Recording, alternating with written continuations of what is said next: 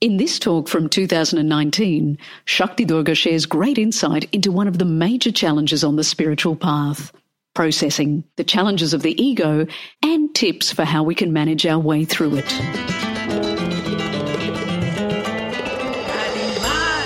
Hi everyone, it's Shakti Durga, and welcome to this episode of the Soul Talk podcast. Each episode is going to feature some of the highlights from live trainings, retreats, online classes, and presentations that I've done around the world. If you find value in it, please text the link to the podcast to a friend or share it with your networks. I look forward to connecting with you soon. Namaste. How are you today? On a spiritual path, if it's real, there will be times when we feel a little lost, dislocated, and a bit processy. By processing, what I mean is that things that we've held down inside us in places within where we can't reach them, they bubble up to the surface. Old hurts, old disappointments, old karma, it's all sitting in there and it keeps us separate from our highest potential because our highest potential is to fully embody the wisdom and beauty and light of our soul. So there's this husk, if you like, or this like a watermelon skin, I suppose, that's that is the ego itself that keeps us in our little contained world of humanhood away from the vastness of the rest of who we really are. I don't like processing any more than the next person does. But when it's happening, I do console myself with the fact that I actually know that it's helping me to break down that watermelon skin that keeps us trapped and separate. And so when we're in that state, feeling our feelings is very important.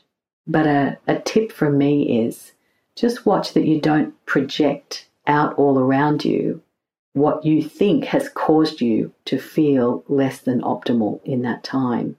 Because when we have a feeling arise, which is an emotion wrapped up in some kind of belief, expectation, or thought, it's going to give us a certain predisposition to have a certain emotion and to look for someone who's caused us to feel that way. It's almost as though um, an opaque glass wall gets put up and we're looking for someone else to be the cause of that opaqueness. So I'm careful when I'm processing not to make it about anyone else and to do what I need to from the many tools that I've learned and probably shared with you to just clean it up internally because the light will come back on again. And when it does, it'll be more brilliant than you've ever experienced.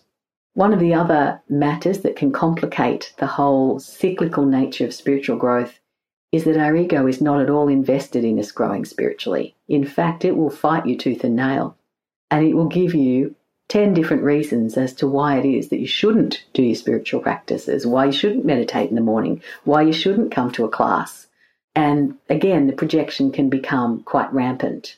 But at the end of the day, somewhere in some life, we are going to experience the surrendering and burning up of the egoic body so that we can create something in its place that is pretty much an immortal vehicle of light. So, immortal vehicles of light don't just happen, you have to work for it. And basically, I suppose it comes down to a decision. What's the purpose of your life? Are you here for a good time? Well, yes, we are. But is there something deeper than that? Are we here really to become enlightened? And if we are, then let's just get on with it. So let's utilize the processing as a positive part of the experience and know that there'll be times of confusion and not to blame those times or anyone else or the philosophy you're following for that confusion, but to realize that you're currently being set free from burdens you probably can't even see, to live a life in the light that's going to be beyond what you can imagine right now. So let's just keep going and help each other on the journey. Namaste. Thanks for joining me on this episode of Soul Talk. I hope the podcast has served you in creating a happier and more abundant life. If you've enjoyed the podcast, don't forget to subscribe, rate, and leave a review on your favourite podcast app. If you'd like to connect with me, head over to shaktidurga.com.